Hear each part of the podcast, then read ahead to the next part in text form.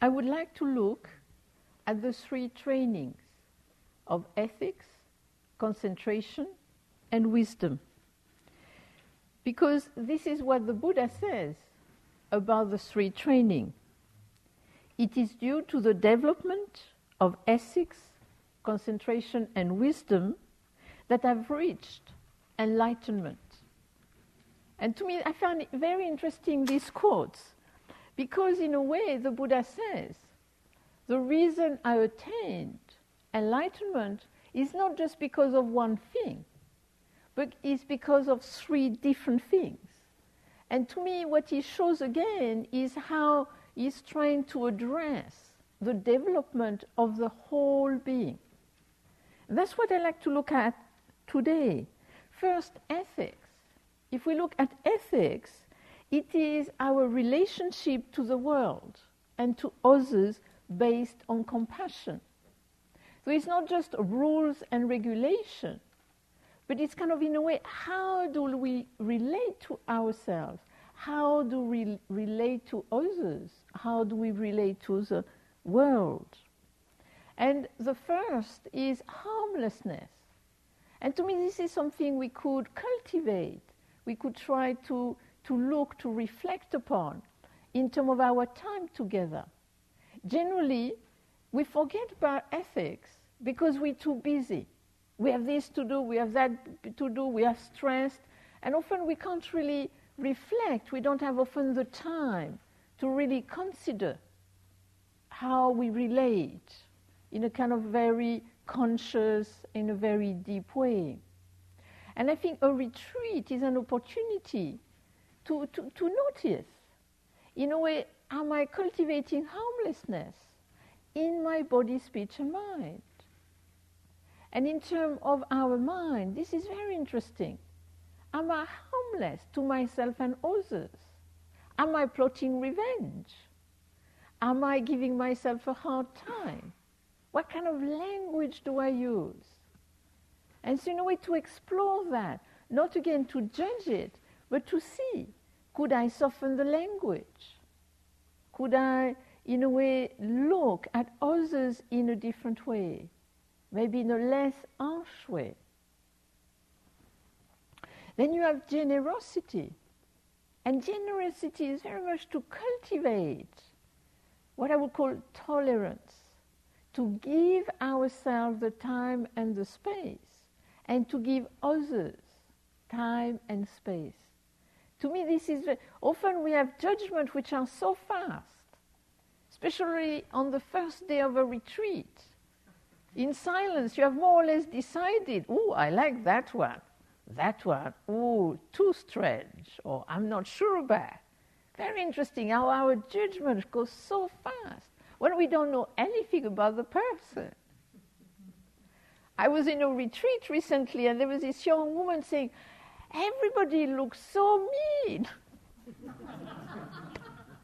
and I tried to say to her, I'm fairly sure they are not. And so she did not like to be with these mean people.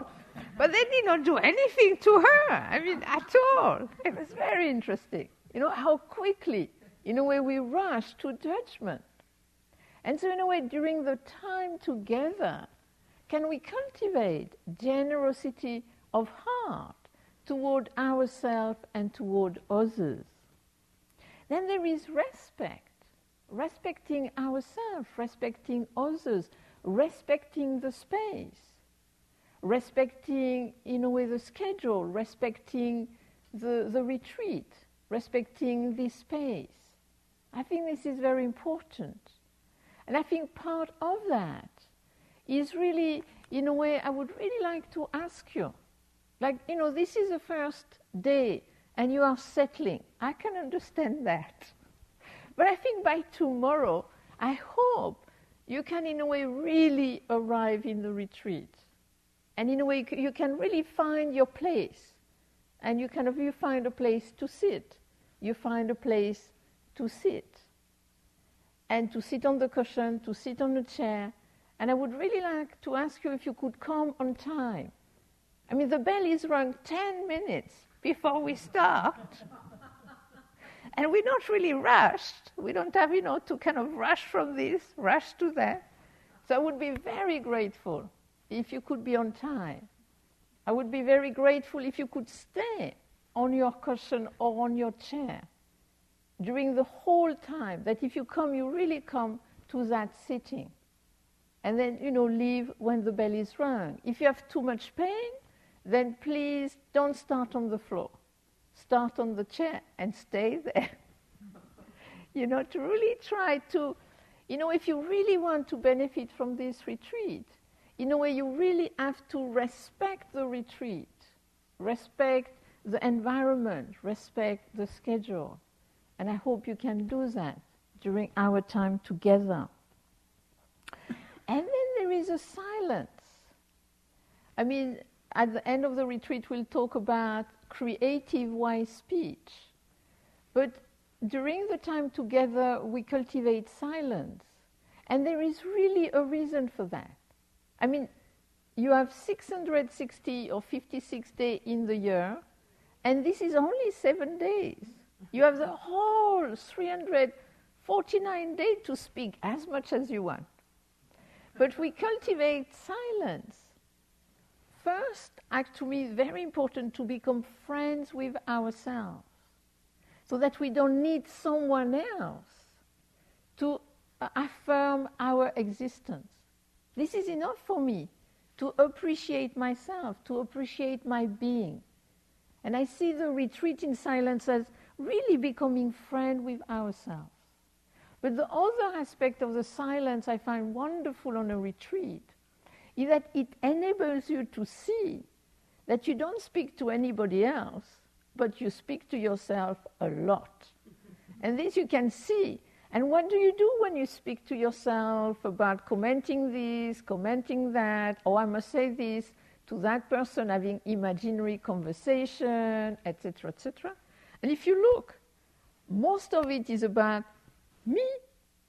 Look at me. What about me? And then you can see through the silence how a lot of our languaging is about me, is about selfing. And it doesn't mean that we cannot do this selfing. It is very useful, it is very important. But can we develop a creative wise selfing? A creative wise meaning in that silence? So we kind of explore the language we use in our mind. We play with it, we change it, we soften it, we question it. And then there is clarity. What is it that helps us to be clear? What is it that seems to make us confused?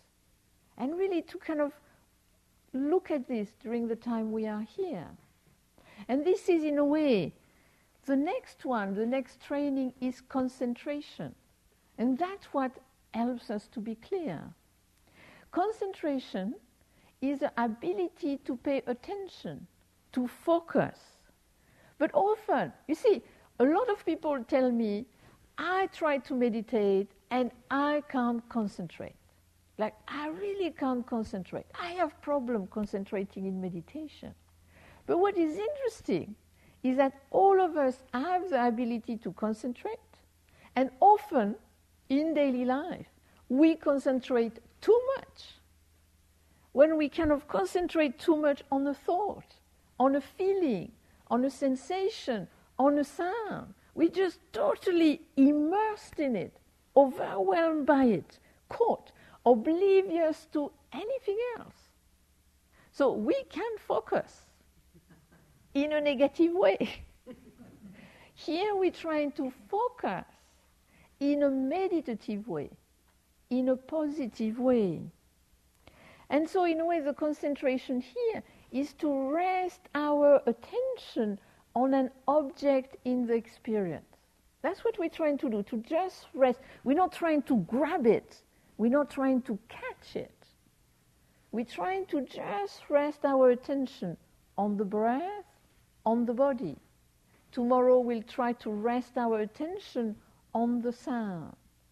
And so, in a way, what is interesting with the focusing, with concentration, is notice as soon as you come back to the anchor, for example, the breath or the body, you come back to everything in that moment. But when you're lost into the thought, you're not here. If you've gone backward in time in your past, or if you go into future holidays or retirement plans or whatever it is, you are not here. And so, in a way, suddenly we see, ah, I'm gone. And then we come back. And when you come back to the breath, you don't just come back to the breath, you come back to the whole moment. And that's why we try to cultivate concentration, not just, you know, to be concentrated like tomato paste and be more potent, but more so that we can be more aware, conscious of our experience.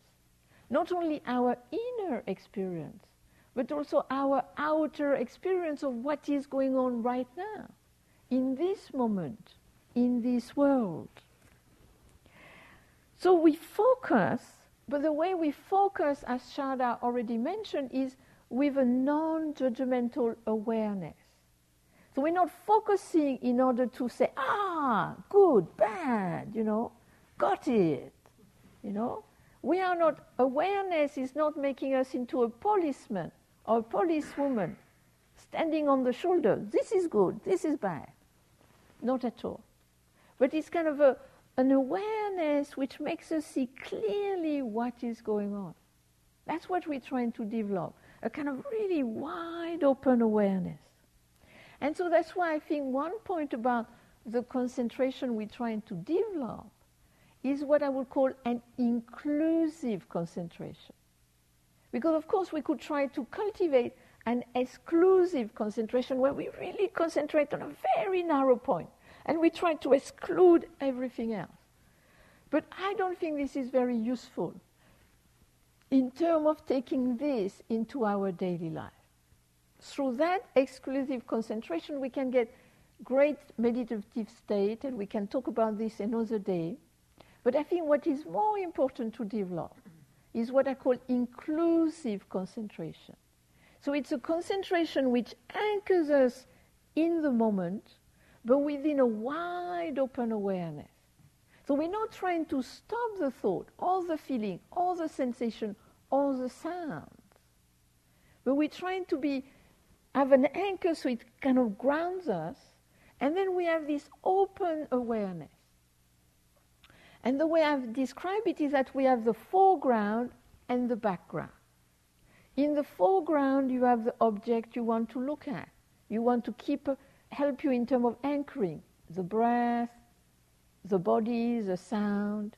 If you are asthmatic, I would not recommend the breath. If you have tinnitus, I would not recommend the sound. So again, we bring different objects so it will suit better your different conditions. But you, so, and then you can play with what you put in the foreground, what you put in the background. You can first have the breath, and that Sharda was showing, then we can open to the body. Then the breath goes into the background. Or when we're walking, we can have the body in the foreground, then can, the body can go in the background, and then we can open to what we see, to what we hear, but trying to see and hear in a different way, without grasping, without making stories, without rejecting, but really being aware of the color, being aware of the turkeys, kind of, you know, and their little funny sounds, just very aware of them, not thinking of, you know, how you could eat them at Christmas. Ooh, that one looks nicely round. But just seeing them in that moment, they're trying to be alive. They're trying to keep alive. So that in a way, trying to play with that foreground in that background, and, and in a way use uh, uh, the retreat as a mean to explore. So we give you suggestion, but then it's for you to see what is it that is more helpful. Is it better for me to just be with the breath? Is it helpful to kind of move from the breath to the body? Or tomorrow move from the breath to the sound? And maybe then stay with the sounds. And I would say that the concentration helps us to develop stability and calm. But this is not magical. But it is actually not, it's not the amount of time that you are focused which will help you to be calm and stable. But it's how soon and how often you come back. So the concentration is not so much about holding onto the object, but it's more kind of being with the object as an anchoring device. And then, of course, we will have thought. But we will have thought because we have a brain, because there is electricity in our brain, it's working. In the same way, you can't stop yourself hearing, you won't stop yourself thinking. But you can hear in a different way, you can think in a different way. And so, what happened with the concentration, the main element of it, the main effect, is that you try to stay with the breath, for example, then you go off. But then you have that intention to be aware, so you see, ah, I am doing something else. And you see, oh, you make the choice to come back. Then you go again. Then you make the choice to come back. And each time you do this, you do two things. You don't feed the mental habit, and you dissolve its power by coming back.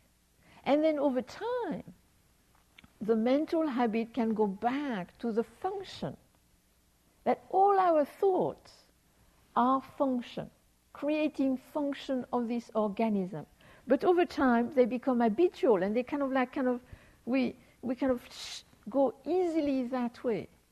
One thing you might have found yourself doing is planning. You sit in meditation, you try to watch the breath, and then, room, planning. You might be planning where you're going to walk. You might be planning how much you're going to eat. You might be planning what you're going to buy in the supermarket on Sunday evening. You see, but look at your planning. Look at it. And I can pretty much be sure that it won't be very original. And very likely you have thought it already many times. And then, in a way, it's a question do you want to plan for the hundreds and tenth time? And on and on and on. The same thing going round and round in circle. Or could you take a little holiday from the planning and think, maybe I don't need to plan this right now. Because I travel a lot, I used to have this habit of sitting in meditation and planning my luggage, what I would put in my luggage, you know. I go to Mexico in six months, what should I put in my luggage? A bit early, a bit early. So now I see, ah, luggage, I don't need to do this now. So, in a way, what I would suggest as a little kind of a play is if you notice, if you plan the same thing five times, then to let it go. Next thing, five times, then you let it go. To try to see that yes, planning is useful. You need to plan to come here. But then notice when it becomes a loop, and then it becomes very repetitive.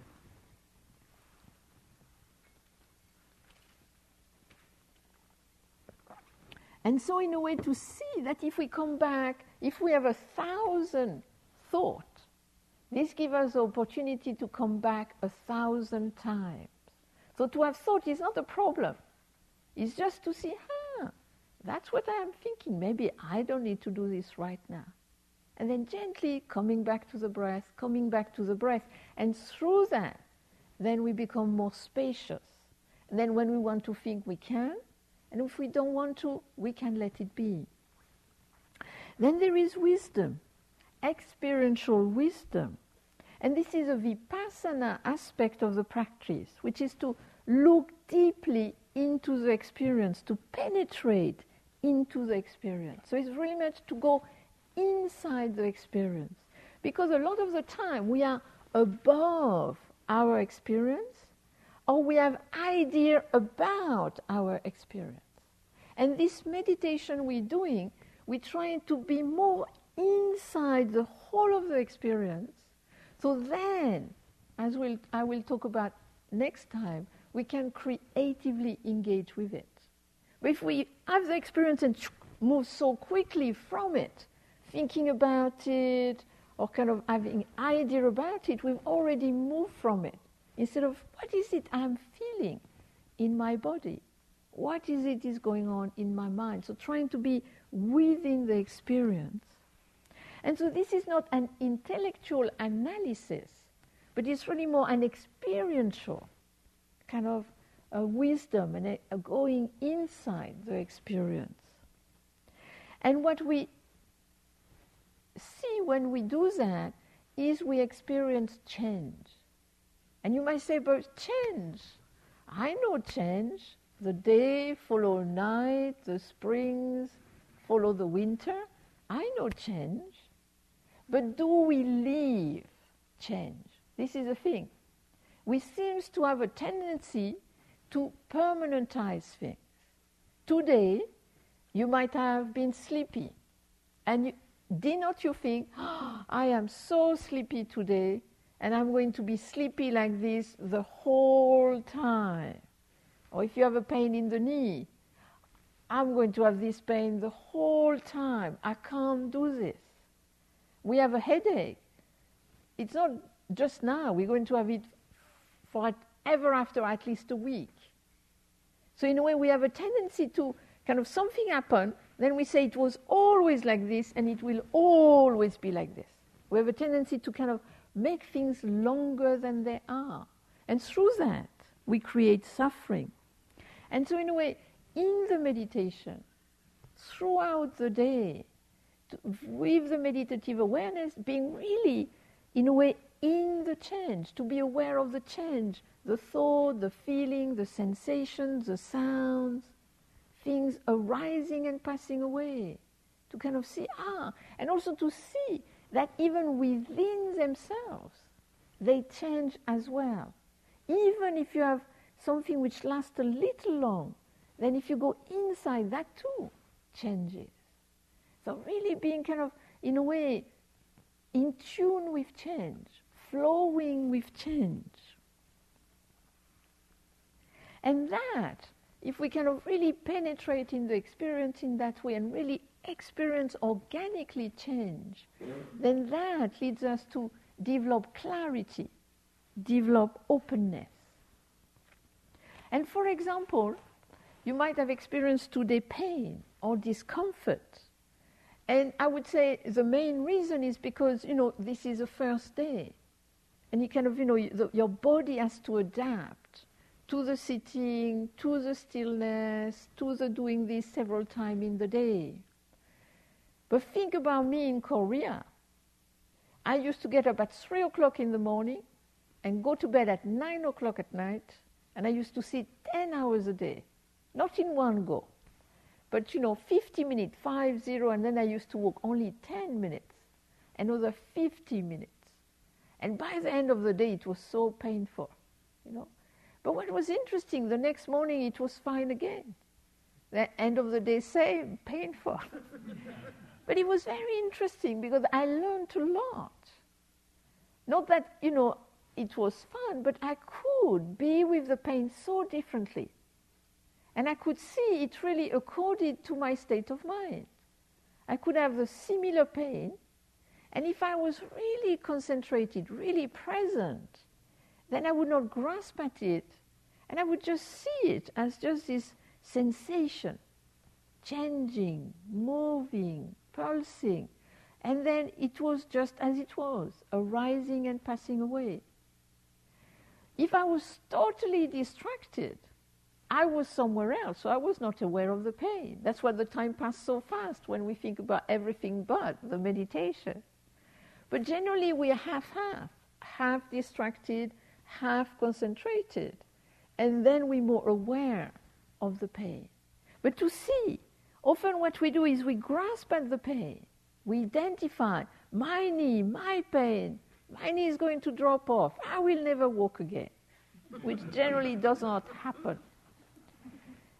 And in a way, instead, trying to go inside the sensation. How does it feel?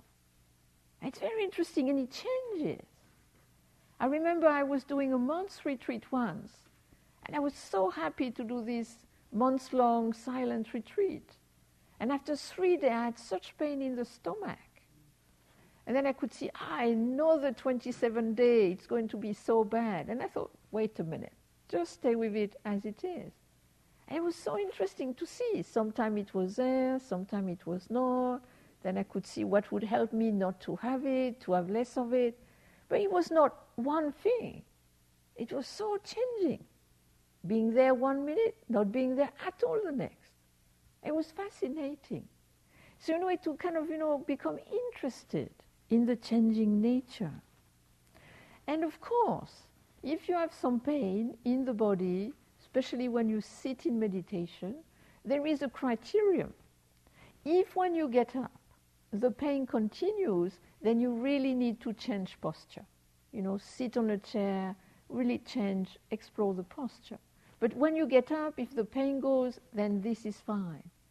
And what you will notice is that at the beginning of the day, you have less pain, then toward the last sitting in the afternoon, there might be a little more pain faster. And that's why you might decide to sit on a chair. So again, try to see. This is not a torture camp. At the same time, it can be an interesting way to work with discomfort and to kind of try to be with it in a different way. Then we have sleepiness. And sleepiness, that again happen uh, on the first day, very common, also when it's hot. And at the same time, you know, it could be raining.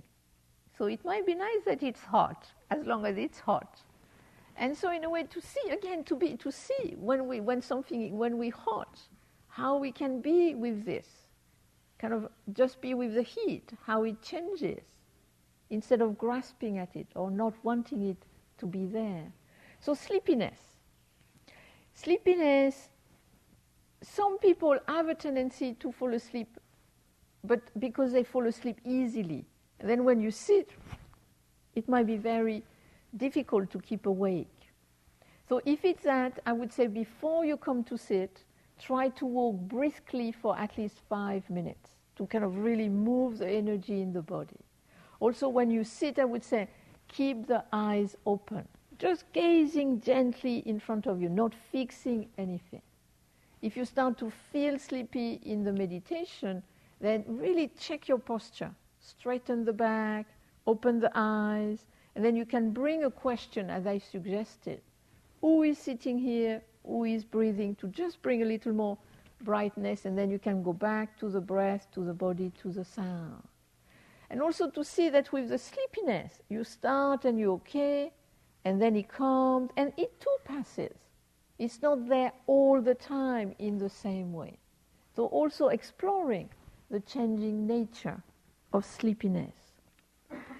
Then, another thing I like to talk about a little is cultivation and effect is the fact that when we sit in meditation, when we walk in meditation, when you're on a meditation retreat, we come to a retreat. I would say generally the, the idea would be to cultivate something, to cultivate concentration, to cultivate looking deeply, to cultivate wisdom, to cultivate compassion toward ourselves, toward everybody else. And at the same time, often when we're on the retreat, we focus more on the effect of it. Because often we come on a retreat not because we could have gone and done a basketball training, but of course because we have an intention. We like to be more wise, we would like to be more compassionate. And so, in a way, often there is this kind of more focusing on the effect of it. And so, to be careful of that. That, of course, the meditation will have some effect but to be careful of kind of checking after a few seconds. You barely seated in meditation watching the breath, and already you check Am I quiet? Have my thoughts stopped? You know, is it working? And so then you're doing checking. You're not doing meditation. You're kind of checking the effect. And personally, I think what is important is really to do the cultivation cultivating the concentration, cultivating the inquiry, and the effect will happen in its own time. I had a friend who came to me and she said, Oh, I have been meditating for 10 years, and it's really my meditation is still not good. And I said, What about your life? She said, Oh, it's much better, much better. But then when we talk about our meditation, she could see that actually our meditation was better, but our meditation was not ideal. Like we often have an ideal, you know, idea, idealistic idea of meditation. No thought, no this, no that. Total calm or whatever it is. But of course, sometimes we can experience that. But often it's a kind of brief. What we're doing is really cultivating. And to me, what is the most important effect is actually the effect. Notice when you sit in meditation or when you do the walking meditation, even if you have a bad meditation, you feel different at the end of it. There is a little releasing, there is a little degrasping. And this is what will make a difference in your daily life. Because that effect will actually diminish the intensity and the length of the habits of mind, of heart, of the body. So, in a way, to be careful of the, I would say, the abstract notion we have about the effects, but really feel more, be more aware of this releasing, of this degrasping. So, in a way, the cultivation is to cultivate the concentration, to cultivate the looking deeply. And the effect over time will remove the obstacle to wisdom and compassion. So that then, in a way, that's what I would call a training. We're training two different things removing the obstacle and then cultivating the wisdom and compassion so that when we go back to our daily life, we can really manifest it because we'll have cultivated enough stability and openness that creatively this can come out. But in a way, in order to be on retreat, in order to cultivate meditation in our daily life, I would say we need two other things. We need first great faith. When we sit here, we need to have great faith in ourselves, in our potential, that I can do this. I'm able to do this meditation. I'm able to try to concentrate, to try to look deeply. I'm able to, in a way, follow the schedule. I have the potential to do that. I think it's very important to kind of believe in our potential. And at the same time, we'll have more faith as we see that it works. When I was in Korea, once I was doing this three month retreat, and my work was to wash the bathroom at four o'clock every afternoon. And every afternoon, there was a, a nun washing herself in the communal bathroom. She was in the way.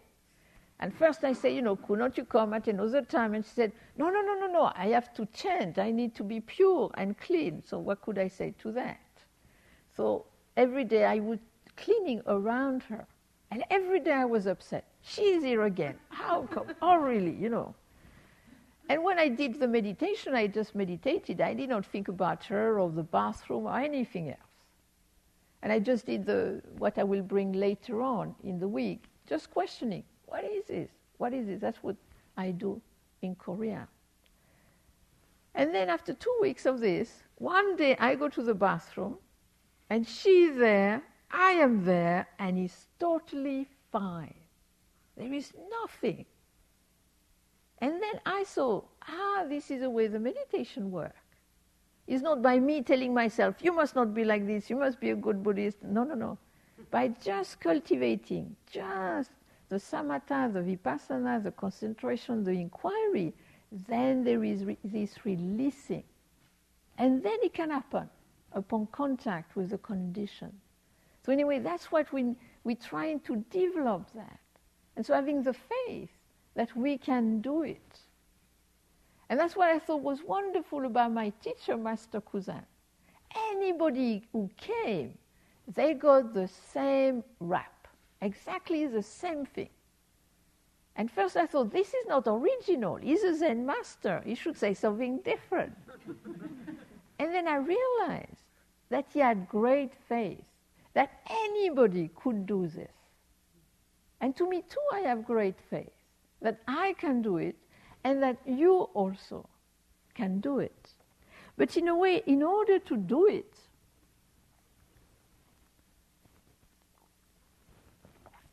you also need great courage.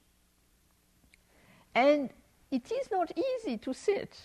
You see, often you have this association of meditation with relaxing. Oh, I'm going to do a meditation retreat, and your friend might say, Oh, it's going to be so relaxing. and then you have done your first day and you're so exhausted. You know, I think, God, this is hard work. It's really tiring. And it is tiring. It is kind of, you know, that's why it requires great courage to sit here, to do it. And there are different type of courage. If I think of my teacher, because he used to fall asleep, because he could really sit so easily, he would sit and so then he put a knife, so then he would wake up, and then he started to sleep sideways. And then he decided he would really practice hard. And then he decided for two weeks to stand up on his toe and to meditate standing up on his toe. And he said the first hour was a little tough, but after that it was quite good method. So I don't ask you to do this. but in a way, we need to have the great courage to go beyond our habits. This is our courage we need to have. And one of the habits we have is comfort. We have a comfort zone. Generally, things are quite easy for us. And I think that's what a meditation retreat, in a way, is a little difficult because it's a little beyond our comfort zone. When I was in Korea, my first retreat, my first 10 hours a day, three months retreat, it was so difficult. I would be sitting there and I could not breathe, and I had so many thoughts, and I could not ask this question. And I, I, I, sat, I changed my seat to sit in front of the open door in summer so I could see outside, it would be a little more interesting. and I would only sit one sitting, because it would be kind of three sitting and then again and again. And only sat the first one, then I would go, do something much more useful read a Dharma books or help in the kitchen or learn Korean. And this went on for a little while. And then Master Kusan came. And, you know, the first hour he was there, I said, oh, he's here. I must make an effort. You know, so I really sat straight and I really tried so hard to ask the question. And after 50 minutes, I was so exhausted. I thought, he can stay, I am off. So I went off. And he saw that. And so when I come back, the leader of the whole dictionary in hand said, Master Kusan said. So we looked together, and he said, Okchiro chamta, which means to bear beyond strength. And I thought, ah, I must bear beyond strength. And then I thought, they've been doing this for 800 years, and nobody died of it. so possibly I can do it too. And this really was a big change in my practice. I think this is because of that sentence that I am sitting here now.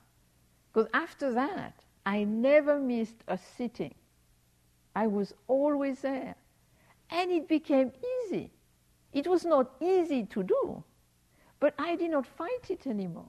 I just did it. I, and it was not so difficult.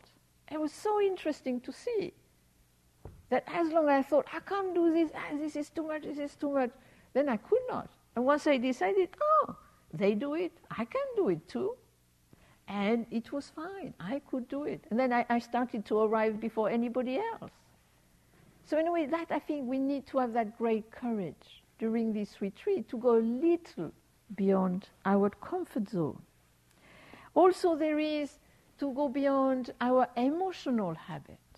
I think, you know, often we can be a little fearful, a little anxious when we do meditation. And to try to, to be with the feeling and not to be overwhelmed by the feeling, to not go into the meaning, the story of it, but just to be, ah, this is a feeling, this is an emotion, just to let it arise and pass away. Like everything else, it arises and pass away. When I was in Korea, I uh, used to be very afraid of the dark at night. And so once we had to do this uh, one week non sleep uh, retreat. You, you sit all day and you sit all night. And what was worrying me, not the sitting, but the going to the toilet at night. I thought, you know, s- something dangerous was going to get me. And so I go to Master Kusan and he said, Oh, do the question. What is this? What is this? You'll be fine. I thought it would be like a magical talisman, save me from the bad guys out there. So I would go out, you know, two o'clock at night. What is this? What is this? What is this? And then I realized it worked. Because before I used to go out and I used to think, oh, there is a man with a knife, he's going to get me, this is awful, this is terrible. And I used to, my heart used to beat. And then by doing, what is this? What is this?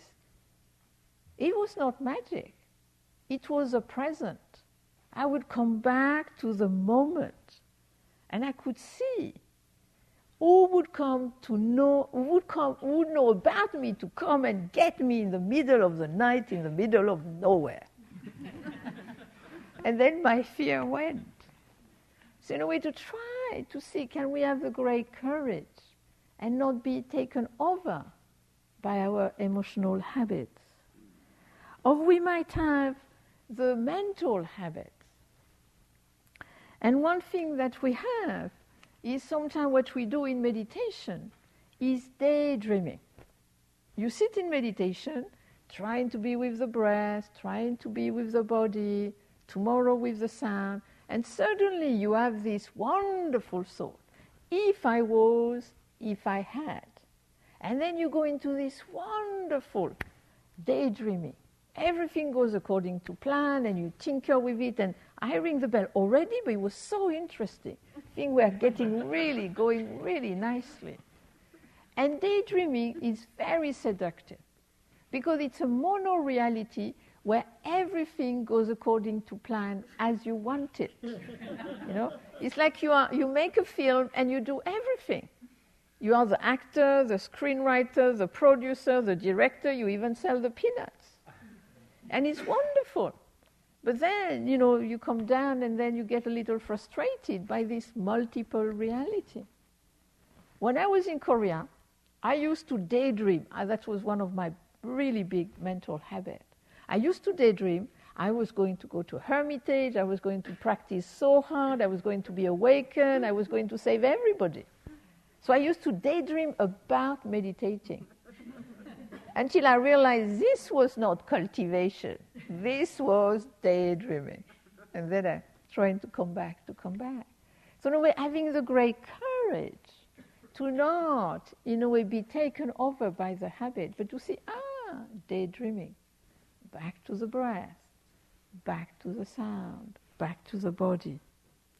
So this is what I would really encourage you to do, to try to cultivate the concentration, the wisdom, the ethics, to try to, to see the difference between cultivation and effect, to really develop great faith and great courage, so that really this retreat can be of benefit to us. And also to see that we are all in it together.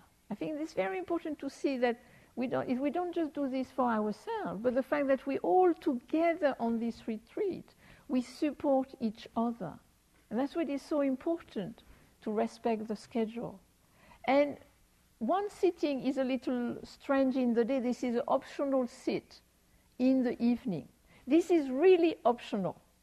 You don't have to come. But if you decide to come, the time is not optional.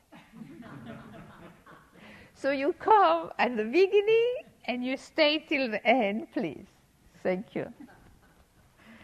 There any questions or comments? We have a little time.